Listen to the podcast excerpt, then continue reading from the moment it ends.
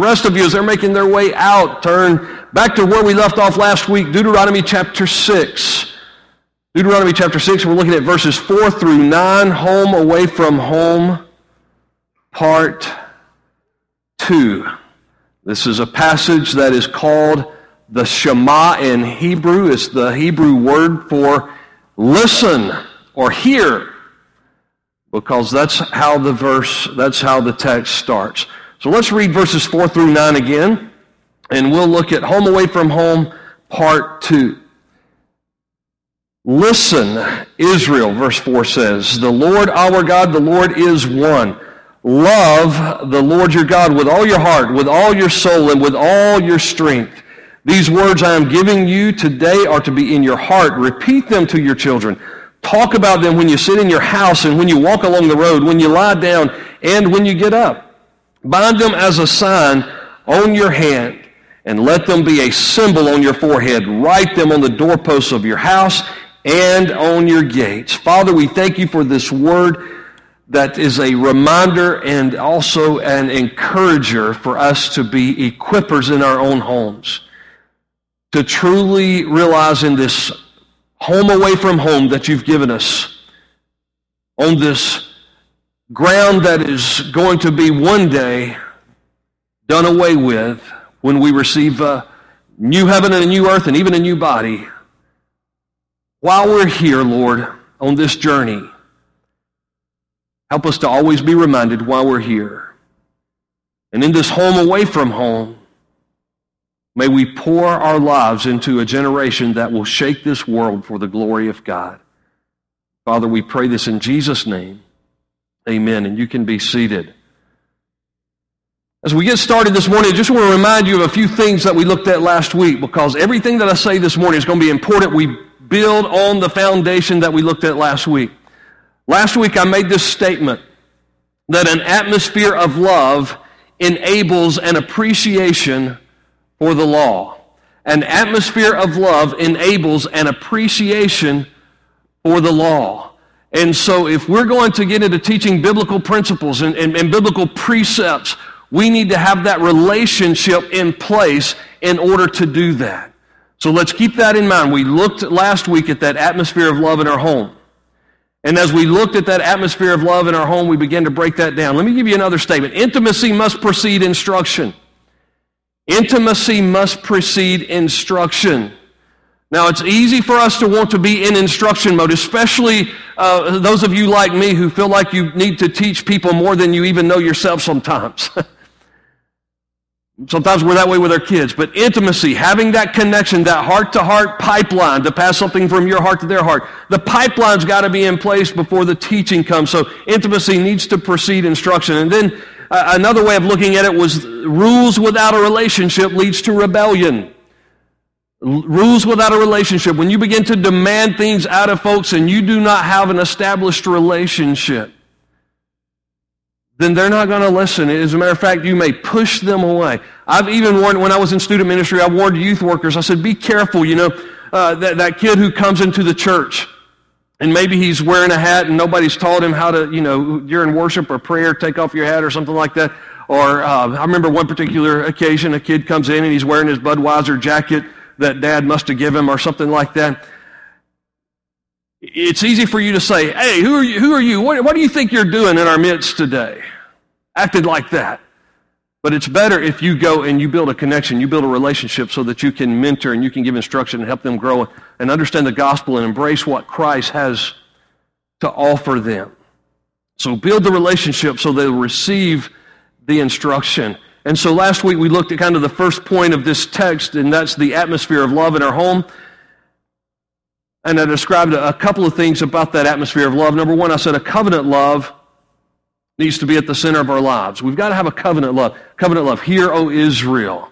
God was in covenant relationship with this people called Israel. And his, he says, the Lord, using his covenant name, Yahweh. And so there was a, a covenant love at the center of their lives that laid the foundation for the law that was to be presented to them. And also there was a complete love at the core of their being. So we need a covenant love. We need that complete love. Love the Lord your God with all of your heart, mind, and strength. Everything you've got, all of your being.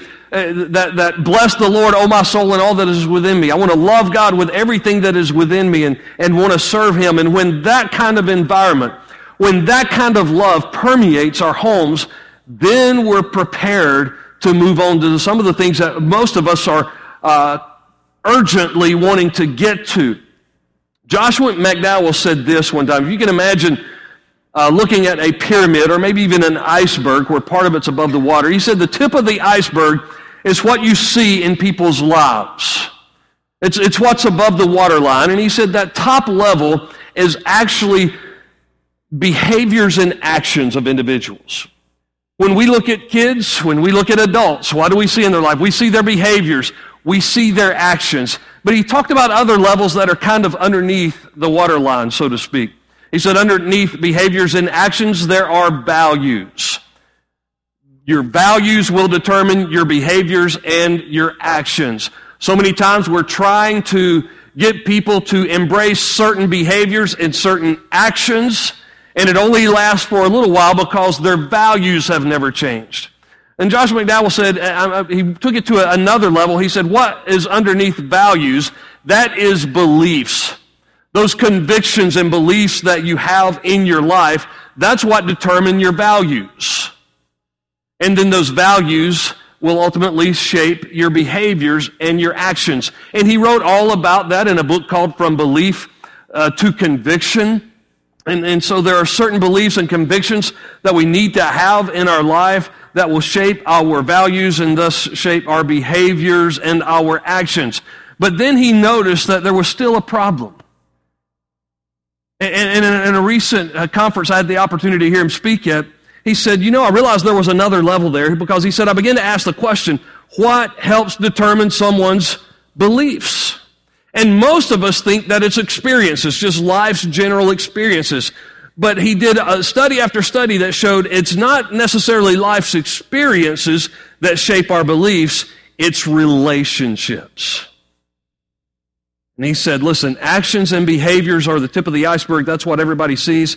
But it boils down to the values that they've embraced that shape those actions and behaviors, and then the beliefs that shape the values. And he said, where did they get their beliefs from? Where did we get our beliefs from? He said, relationships. Parents, teachers, grandparents, friends. Where do they have the most relationships? Is it social media? Is it Hollywood? Where are those relationships of being, uh, being established? Here's what I want to say before we move on from this atmosphere of love.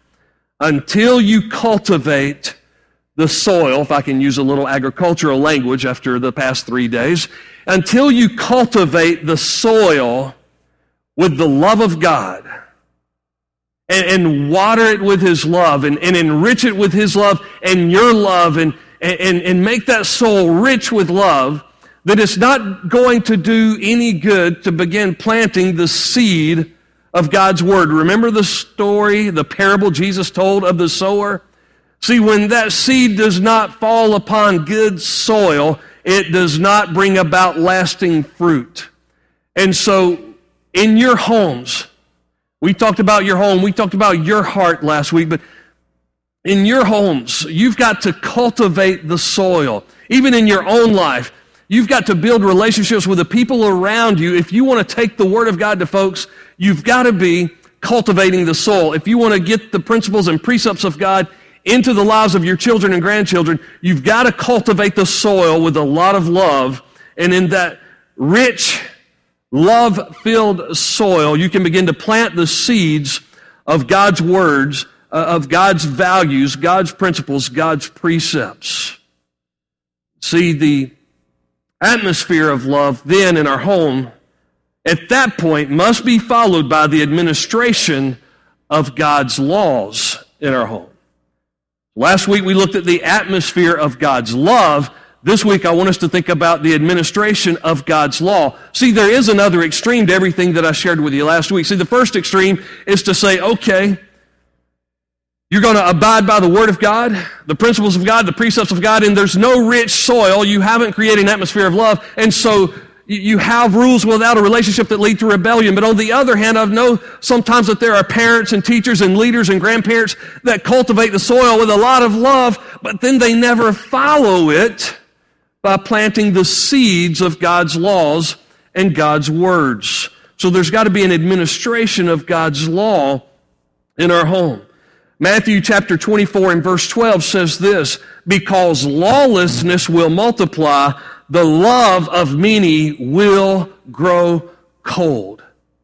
Because lawlessness will multiply, the love of many will go on. So sometimes we live in a world today where there's this, this preaching and, and, and teaching, and even those that are outside of the, the world of faith are embracing the concept we've just got to love each other. All the way back to some, some of you are, are children of the 60s. And, you know, the make love, not war generation. We just got, if we just love one another, uh, Rodney King's immortal words, can't we all just get along if we just have a lot of love? But the bottom line is love is not enough. In that atmosphere of love, now we've got to cultivate the seed of God's word, God's principles, God's laws, or, or the love won't even make sense. And we'll have anarchy because lawlessness will multiply. The love, what happens to the love? See, see, without love, the Word of God, the laws of God didn't last long. But without law, Jesus says, the love won't last long. So both are necessary because lawlessness will multiply, the love of many will grow cold. I want you to be reminded we're talking about our home away from home. And I know the significance. The New Testament teaches me the significance of my responsibility and every preacher of the Word of God's responsibility, the responsibility of the local church when it's gathered together. But listen, God established the home before He established the church. God established the home before He established a nation called Israel. And, and, a lot of times when it comes to God's laws and the principles and precepts of scriptures, and of course they had the Ten Commandments by this time, when it comes to all that, we point our fingers at the church and, and, and say, you've got to do a better job of preaching and teaching the Word of God. We've got to get it in the lives of the, the people. And we point, sometimes we get upset even with the public schools because they took the Ten Commandments off the wall, or we get mad at the courthouse because the Ten Commandments are off the wall. And listen, I'm all for the Ten Commandments being on the walls of the schoolhouse and the courthouse, but where did it start? He said, in your house, and there are people that are protesting the Word of God being taken out of the schoolhouse and the courthouse that don't have the Word of God and the Ten Commandments in their own house. And, and so he says, in the, the Shema here, he says, this has got to be something that permeates and saturates your home. Not only the love of God, but the laws of God. How do we do that? How do we do that? We've got to, first of all, internalize biblical values in our hearts got to internalize biblical values in our own hearts. I want you to look at verse 6. It starts with you. Some of you, I don't want to really hear that this morning. Repeat after me. It starts with me. I'll say that again together. It starts with me. Starts with me. Look at verse 6 in this passage again. These words that I'm giving you today are to be in where? Your heart. So see, it starts with you and it starts with me. Get God's heart in our hearts, God's word in our hearts before we try to pass it down. We need to internalize the word of God. God's values, God's convictions have to become a part of our hearts. It's where you, you start off by trying to get a handle on the scriptures, but you realize the scriptures are starting to get a handle on you. Psalm 119, 11, Thy word have I hidden my heart that I might not sin against God. Why is it so important to be saturated with principles and precepts of God? Why has it got to be in our heart? Proverbs 23, 7. As a man thinks in his heart, so is he. So we begin to act out our beliefs. They're shaping our hearts. We've got to get the Word of God internalized into our hearts. Joshua 1 8. Now, last week, our week before, we looked at Joshua chapter 1 and we saw that he was to be strong and very courageous, but he was warned, Joshua was warned as a leader in Israel, don't let this book of the law depart from you. Hold on to it. It's got to be your God. It's got to be what shapes your life. And it sh- if it shapes your life, it will begin to shape the lives of the people that you're leading. Hebrews 4:12. It's the word of God that's quick or sharp and powerful, sharper than any two-edged sword and is able to pierce what? Even our hearts, to, to divide between uh, soul and spirit and joints and the marrow. It's, it's the Word of God that's got to begin to take hold of us, to saturate us, to permeate our lives and the principles and precepts. And I use the word internalization rather than memorization here, and I am all for scripture memory. And we need to be memorizing the Word of God. What do I mean by internalization of the Word of God? Not just memorization. I mean, we need to go beyond memorizing Scripture to interpreting Scripture, to understanding what it means. Uh, sometimes one of the concerns, and I help out with uh, my son and the Bible quiz team that he's on and all that, but one of my concerns is all of these kids memorizing Scripture that don't take time to ask the question, now what does this mean? How does this apply? So, so to internalize the Word of God is to say, I need to meditate on this. I need to understand this. I need to know what it means. It's not just saying, hey, I can quote it verbatim and tell you chapter, line, and verse. I know where it's found. By the way, men added the numbers later. It was written like books and letters and compiled together. And so we went back and numbered places in our Bible so we could find it. So if you can't quote chapter, line, and verse, that's not the major point anyway. It's that you've been able to internalize biblical values. You can meditate on it. You can apply it. The psalmist said in Psalm 1, Blessed is man who does not walk in the counsel of the ungodly, stand in the path of sinner, or what? Sit in the seat of the mocker. He says, Blessed is the man who's not getting his wisdom from all the wrong places.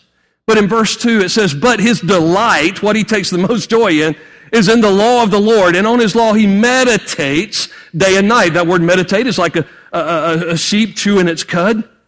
Not to gross you out, but but the, you know, kind of swallows it and brings it back up again and chews on it a little more and swallows it and brings it back up and, and, and chews on it a little more. Most of us only like our meal once, but you know, a, a, sheep will continue to do that and bring it up and chew it. And, and it makes sure that it gets uh, very well digested and, and gets all of the nutrients into their system.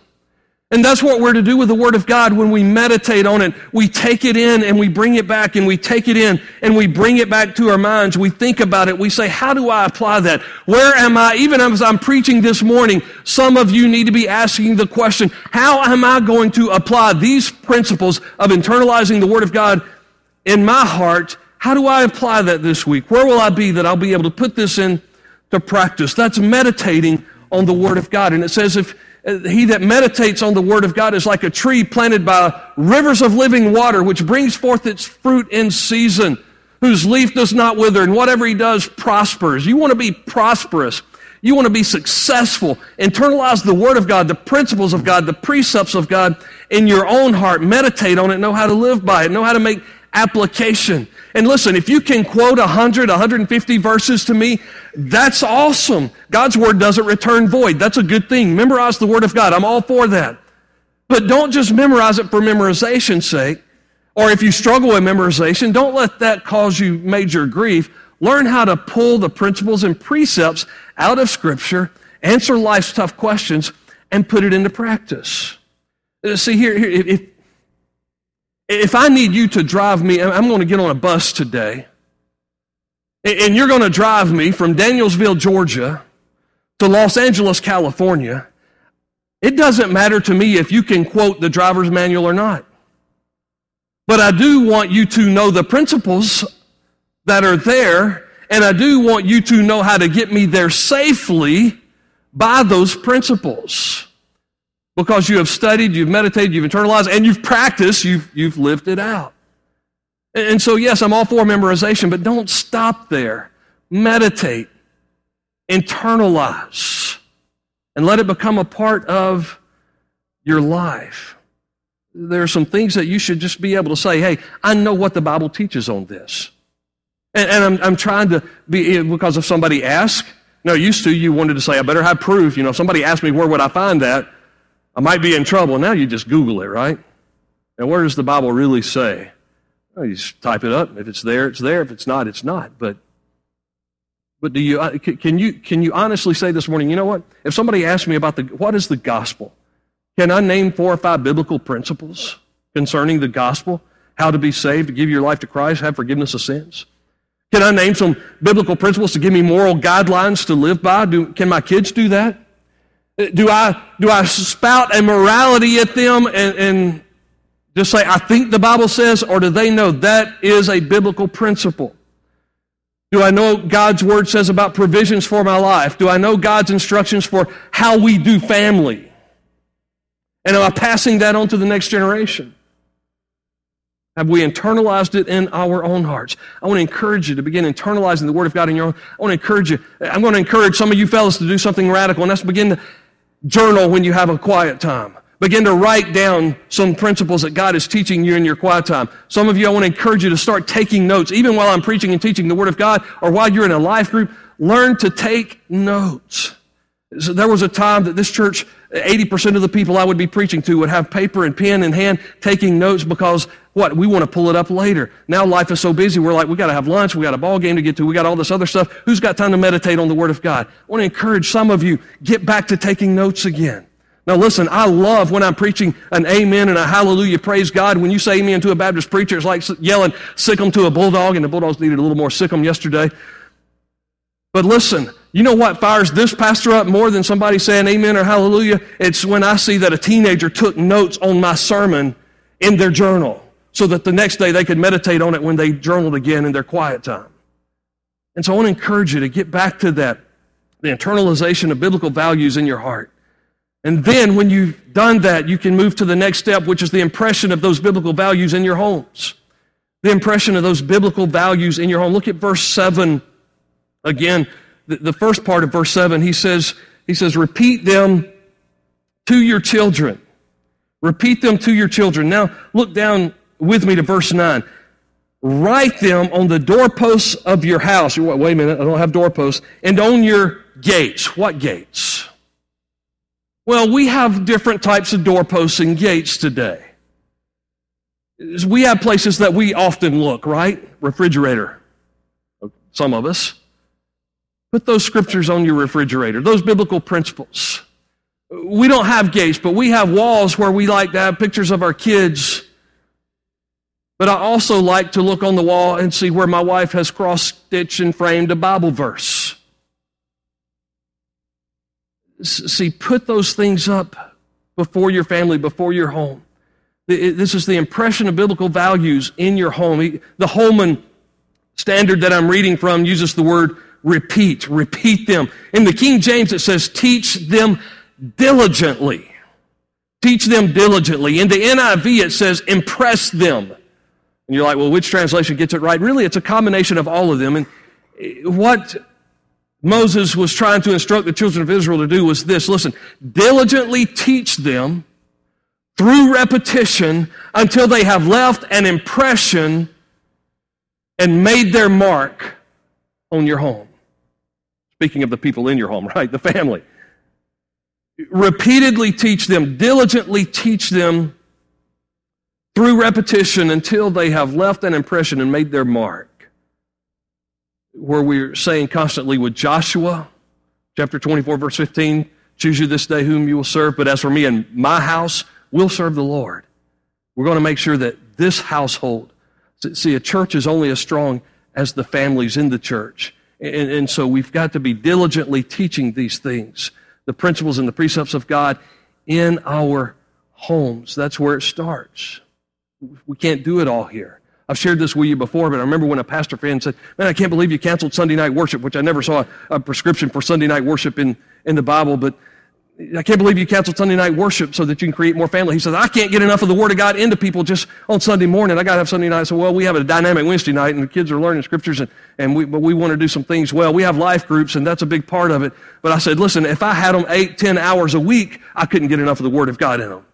But if you can give me one hour to motivate mom and dad to be the responsible leaders in their homes and take the principles and precepts of God's Word and internalize it and impress it on their homes, then that's when it will really begin to take shape in their lives. Impress them. What's internalized in your heart becomes impressed on the hearts of those around you. You begin to shape the next generation. They embrace what you've embraced and lived out. You, you know, we could have a look-alike contest this morning because so many of you have left that visible impression on your children. You know, we could do that. I was joking with, with Curtis this morning we look at Jared, we see Curtis, do we not? People look at Kent and they say, oh man, chip off the old, it looks like his dad. Sorry, bud, we left, you know, we leave our marks, right? There's some daughters here. You know, anybody think that you could win a mother-daughter look-alike contest? Anybody? Some, some of you like been a little modest here, right? Any husbands think your wife and daughter could win a mother-daughter look-alike contest? Raise your hand. All right, yeah, some of you. See, we leave our mark, we make an impression. In the very same way, in the very same way, those things we embrace spiritually, the principles and precepts of God, we're to impress that. We're to leave our mark. You know, one motivation for my journaling wasn't even for me when I began journaling when my kids were real little, even before they were born, but, but especially when my kids were real little, it occurred to me, what if when my kids are five, six, or seven years old, what if God calls me home? Because it happens. What if God calls me home? What if Tina and I are on a mission trip and the plane crashes and we're both out of here? Oh, that didn't mean to scare people going to Haiti, but what if we're killed in a car wreck or what, you know, what if God calls us home? It went over and over again in my mind, you know, now wait a minute, who do we have listed as a godparent? Who's going to raise our kids? How will they know what daddy believed? And so I wrote down my deepest thoughts and, and my heart, my beliefs and all that, partly out of a communication between me and God, but also because I wanted to leave something for my kids. Do they know what you believe and why you believe it? We're to impress it upon the next generation.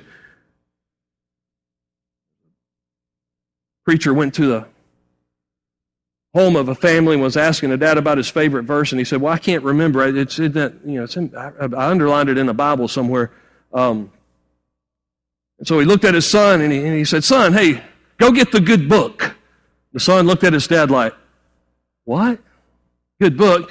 Son, you know, the book that we turn to whenever we have questions and we need answers. Son went and brought back a copy of the TV guide. Some of you remember the TV guide, right? What do your kids think the good book? Where do they think you get your wisdom and, and instruction for life?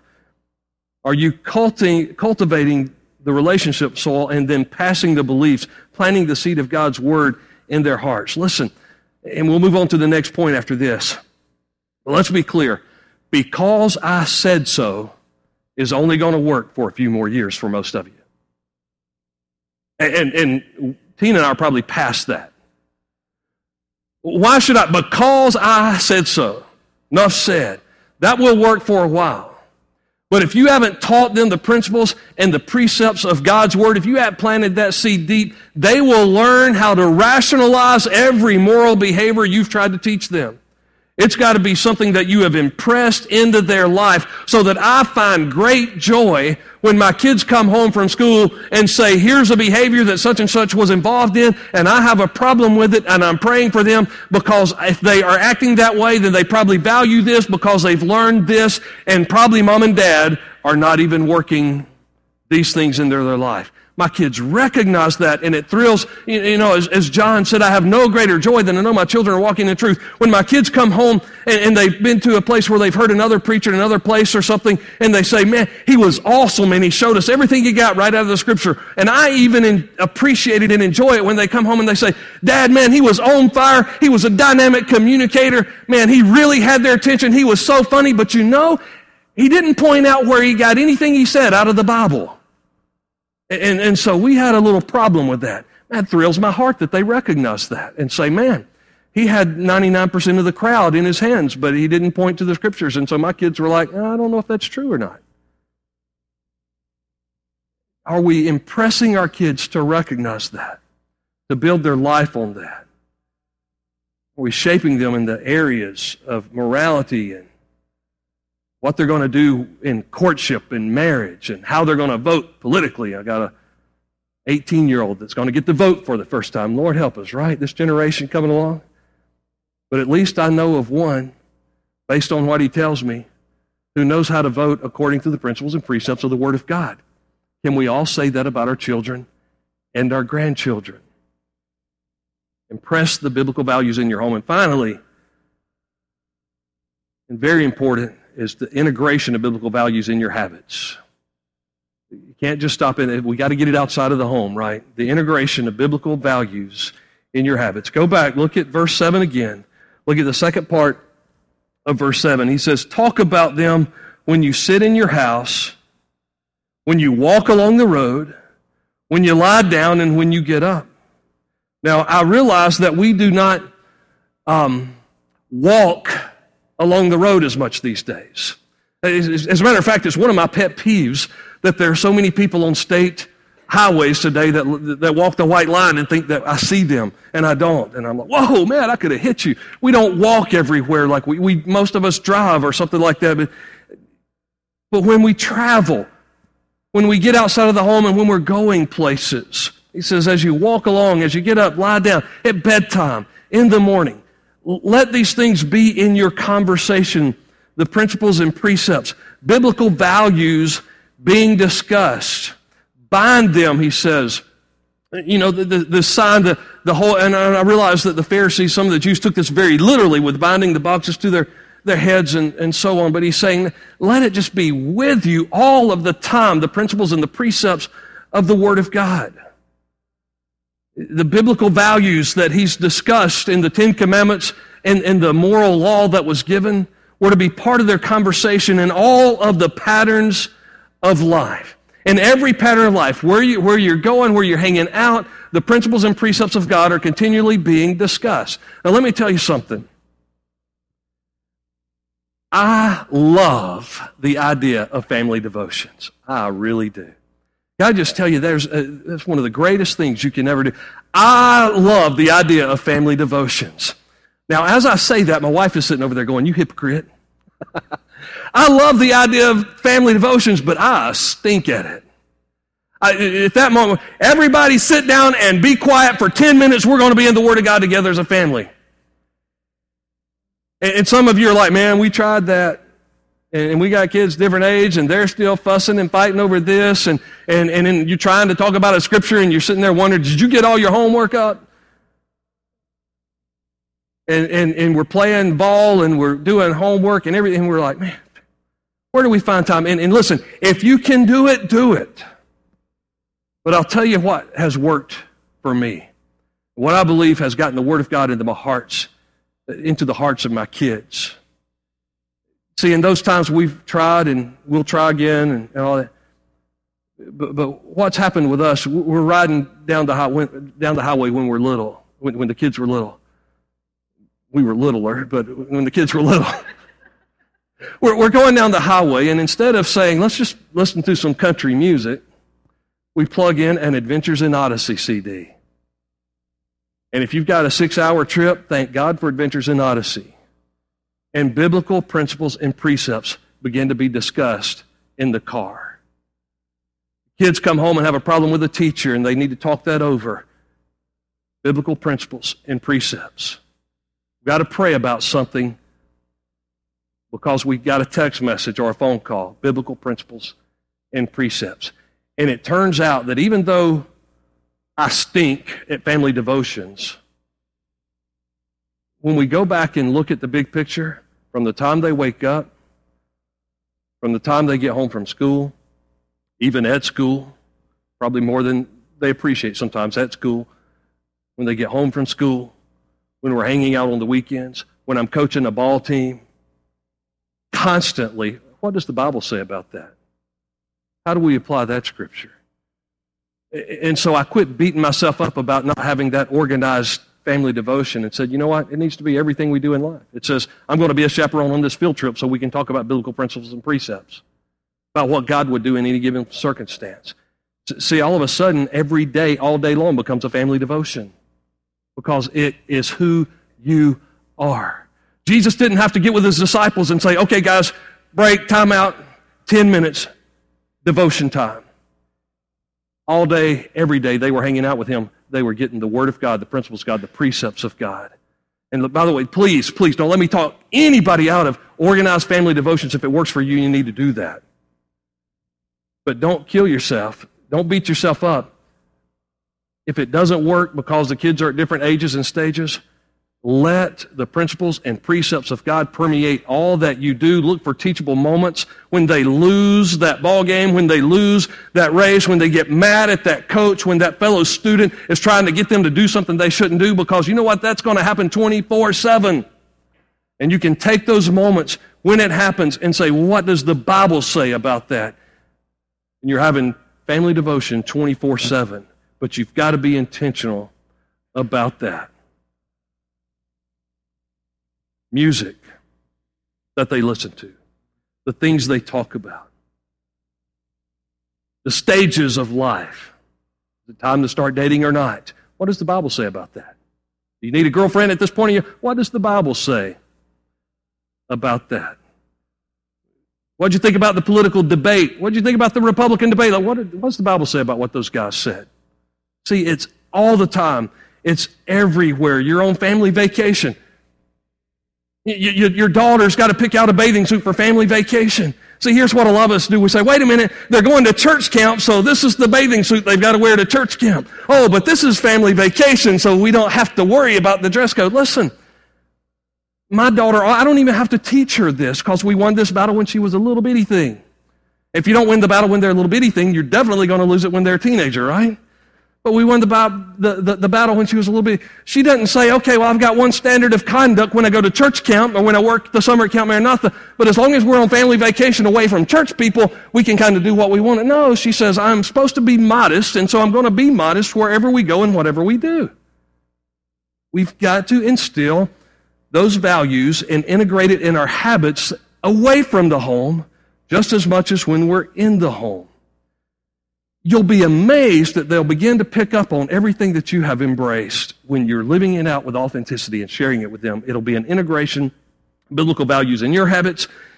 And they'll say, Mom and Dad are for real with this. And it works. I had a professor at Mid America Seminary who was talking about church leadership principles. And he was trying to explain to us you don't need to be micromanaging your church. You need to preach and teach the Word of God and model it before your people, be an example to the flock. And he said, You'll be amazed. He said, I remember walking by when I was pastoring a church, walking by a, uh, one of our uh, ministry teams that was meeting, and I wasn't even in on the meeting. He said, But I listened to it, it sounded like I was in on the meeting. And I thought, Man, that's kind of cool. A few years later, I was standing outside where one of our ministry teams was meeting here because I've determined I'm not going to micromanage the church. Everybody's got their various gifts and and, and, serving in various places. But I was overhearing one of our ministry teams meet, and even though I wasn't in the meeting, it sounded like I was in the meeting. I can't go off to college with my kids, but I want it to sound like I'm there when they're talking.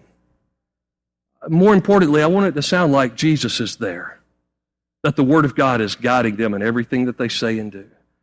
It's not going to happen if we don't integrate it in our habits. It's got to start in our hearts. We've got to impress it in our homes and then get outside of the home and integrate it in all of our habits. Then they will be much more likely. See, because I said so. What if I said to my kids, listen, I'm the pastor of the church and you've got to make me look good? By the time they hit 17, 18, they would be out of the house and forget you, Dad. But it's because I say, no, we've got a love for Jesus. This is why we do what we do. Well, I want to love Jesus. Want to know why I do what I do. It makes all the difference in the world. You bow your heads with me.